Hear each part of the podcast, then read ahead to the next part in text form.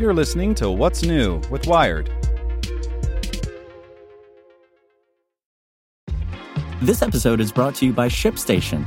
You know, some things take a lot of work, like sending little robots to far-off distant planets. And just as that's challenging, so too is running a successful e-commerce business, especially when there's so much to do. So I want to introduce you all to ShipStation. Now, I love using ShipStation because of its easy-to-use dashboard, which makes managing orders and printing labels a breeze and super smooth. Oh, and the customer service is just out of this world.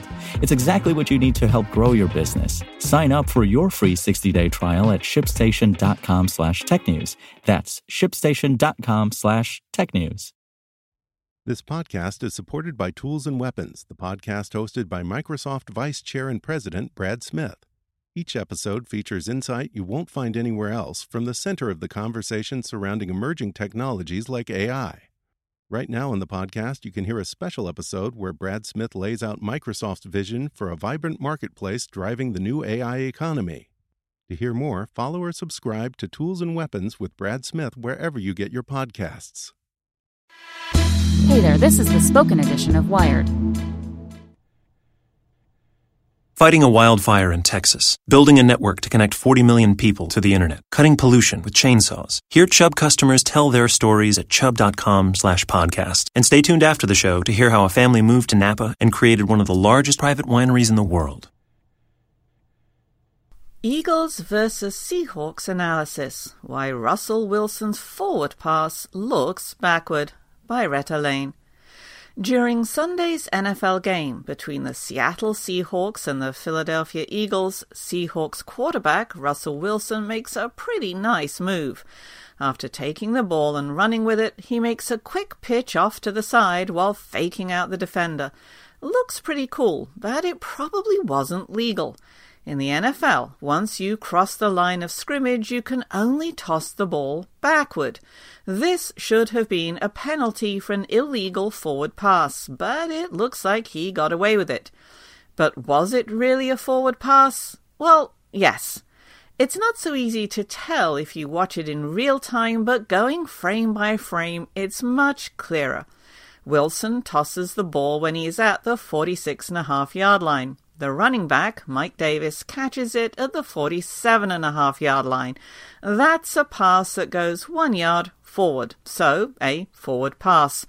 Just to further drive the point home, I used my favorite video analysis techniques using tracker video analysis to get the position of both Wilson and the ball as he runs down the field.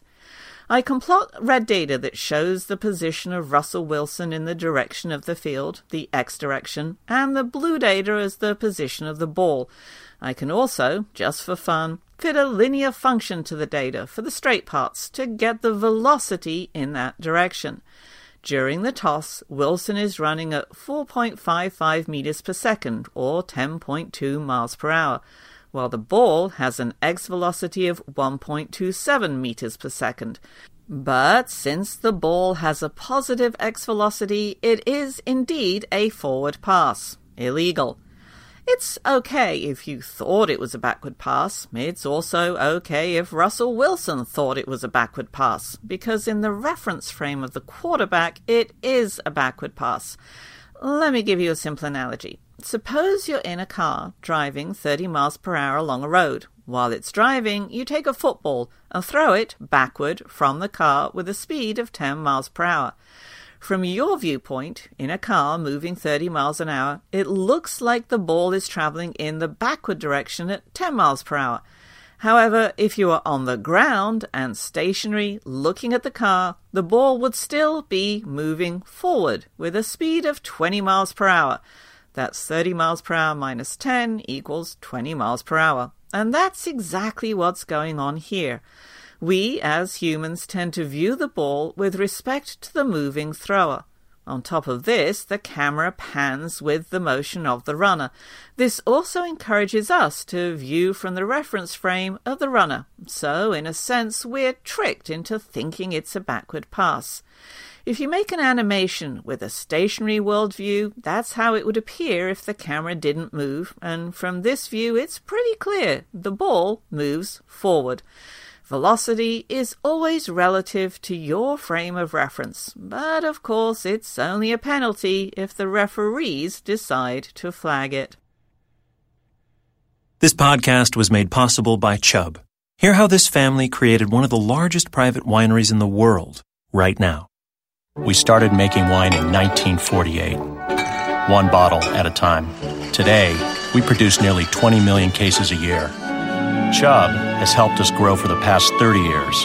They helped us prevent equipment problems during harvest and provided guidance when we started exporting internationally. Now we're working with them on cybersecurity. My grandfather taught me to make a wine that over-delivers. Chubb over-delivers. Hear more stories at chubb.com slash podcast. Want to learn how you can make smarter decisions with your money? Well, I've got the podcast for you. I'm Sean Piles, and I host NerdWallet's Smart Money Podcast. Our show features our team of nerds, personal finance experts in credit cards, banking, investing, and more. And they'll help you make the most of your money while cutting through the clutter and misinformation in today's world of personal finance. You'll get clarity on strategies to help you build your wealth, invest wisely, shop for financial products, and plan for major life events. Listen to NerdWallet's Smart Money Podcast wherever you get your podcasts.